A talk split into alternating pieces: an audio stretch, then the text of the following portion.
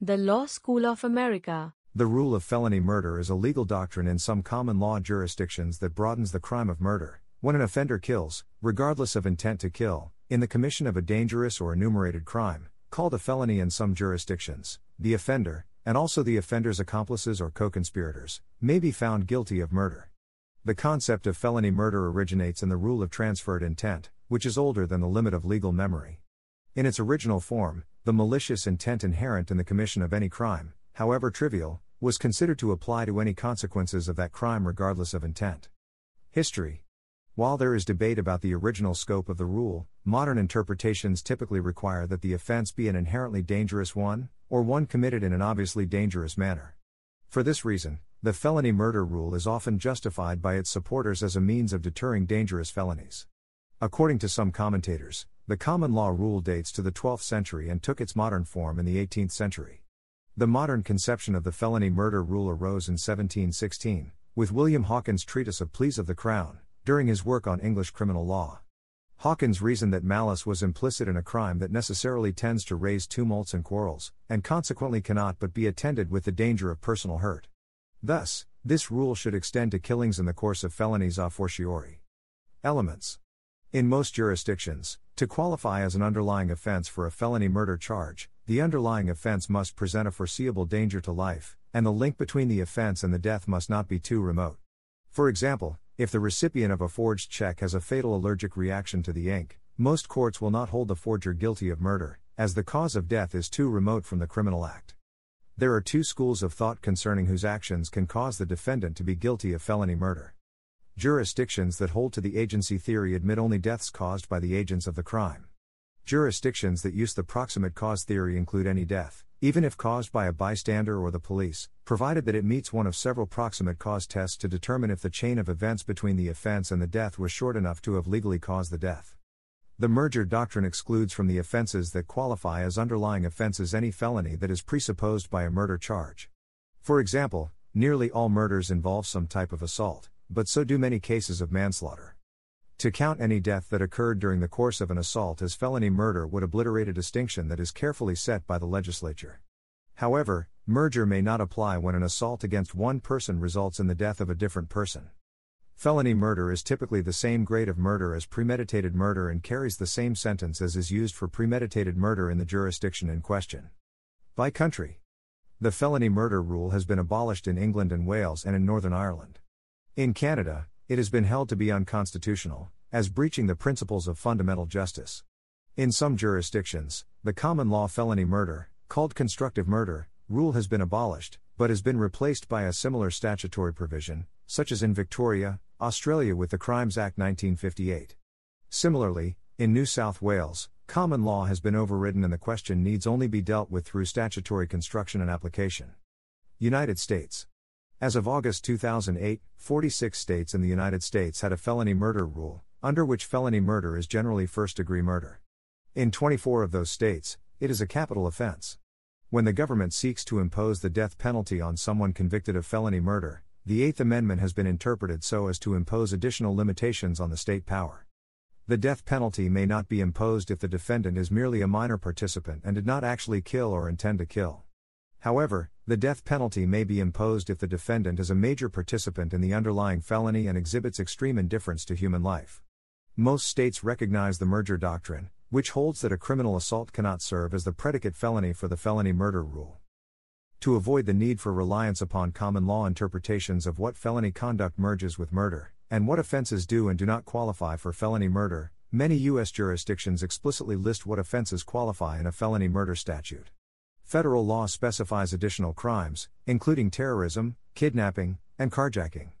The American Law Institute's Model Penal Code does not include the felony murder rule, but allows the commission of a felony to raise a presumption of extreme indifference to the value of human life. The felony murder rule is effectively used as a rule of evidence. The Model Penal Code lists robbery, rape or forcible deviant sexual intercourse, arson, burglary, and felonious escape as predicate felonies upon which a charge of felony murder can be maintained. State law Kentucky. In the state of Kentucky, the common law felony murder rule has been completely abolished. KRS Section 507.020. The Kentucky legislature abolished the felony murder rule with the enactment of Kentucky Revised Statute Section 507.020. Recognizing that an automatic application of the rule could result in conviction of murder without a culpable mindset, the Kentucky legislature instead allowed the circumstances of a case, like the commission of a felony, to be considered separately. The facts of each case would be used to show the mental state of the defendant instead of using an automatic rule. Minnesota v. Derek Michael Chauvin. The police officer who murdered George Floyd was tried and convicted under the felony murder rule. Canada. As Canadian criminal law aims to maintain proportionality between the stigma and punishment attached to a conviction and the moral blameworthiness of an offender, in R. v. Martineau, the Supreme Court of Canada held that it is a principle of fundamental justice under Sections 7 and 11d of the Canadian Charter of Rights and Freedoms that a conviction for murder requires proof beyond a reasonable doubt of a subjective foresight of death.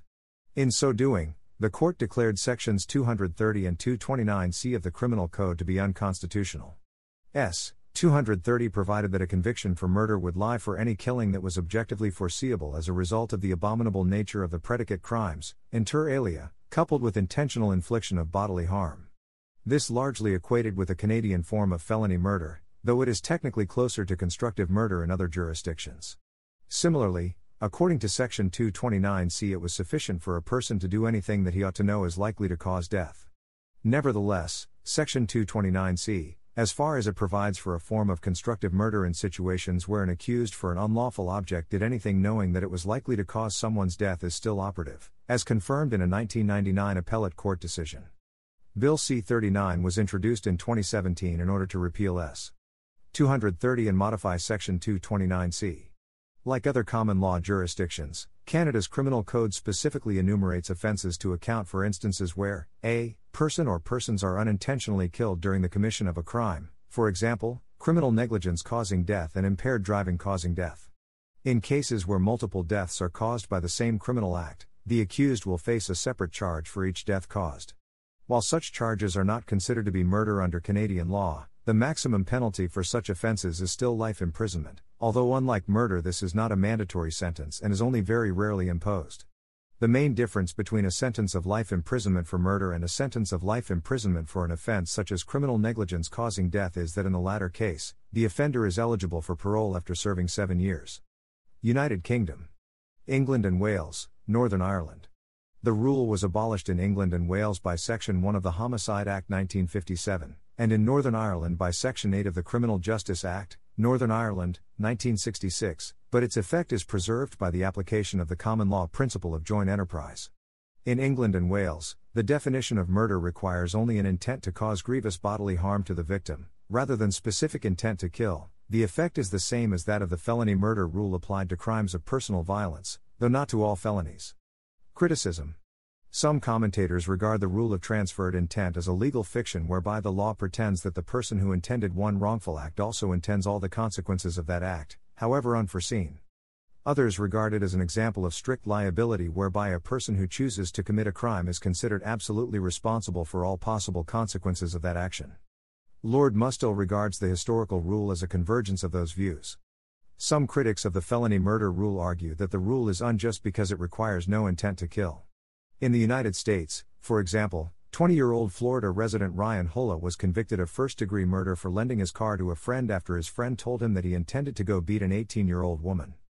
The friend took the car and beat the girl to death. Negotiating away the felony murder charge as part of a plea bargain can result in sentences which are magnitudes of order longer than would be the case if all other charges were considered together, but isolated from the felony murder charge.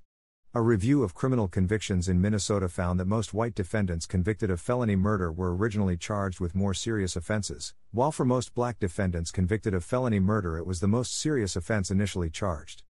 Almost half of defendants charged with felony murder in Minnesota are under the age of 25. The average sentence is 24 years. In the context of police shootings and Black Lives Matter, Increasing attention has been focused on the issue of felony murder charges covering up the use of excessive force or careless use of extreme force by the police. This occurs because the death is interpreted as a consequence of a criminal act. As a result, liability for the death is transferred in its entirety away from the shooting officer, regardless of whether the victim of a police shooting was armed, or whether the officer in question had a record of previous excessive force. In such cases, there may be no incentive for a police officer or a police department to alter their standard procedures. In favor of the rule, it can be argued that the rule affirms the principle of the sanctity of human life by imposing harsher penalties for crimes that destroy human life. The Law School of America. The content used in the podcast is licensed by the Wikimedia Foundation Incorporated under a Creative Commons Attribution, Share Alike license. The text has been modified for audio. The content of these podcasts is for informational purposes only and do not constitute professional advice. These podcasts are not associated with the Wikimedia Foundation in any context. The Law School of America.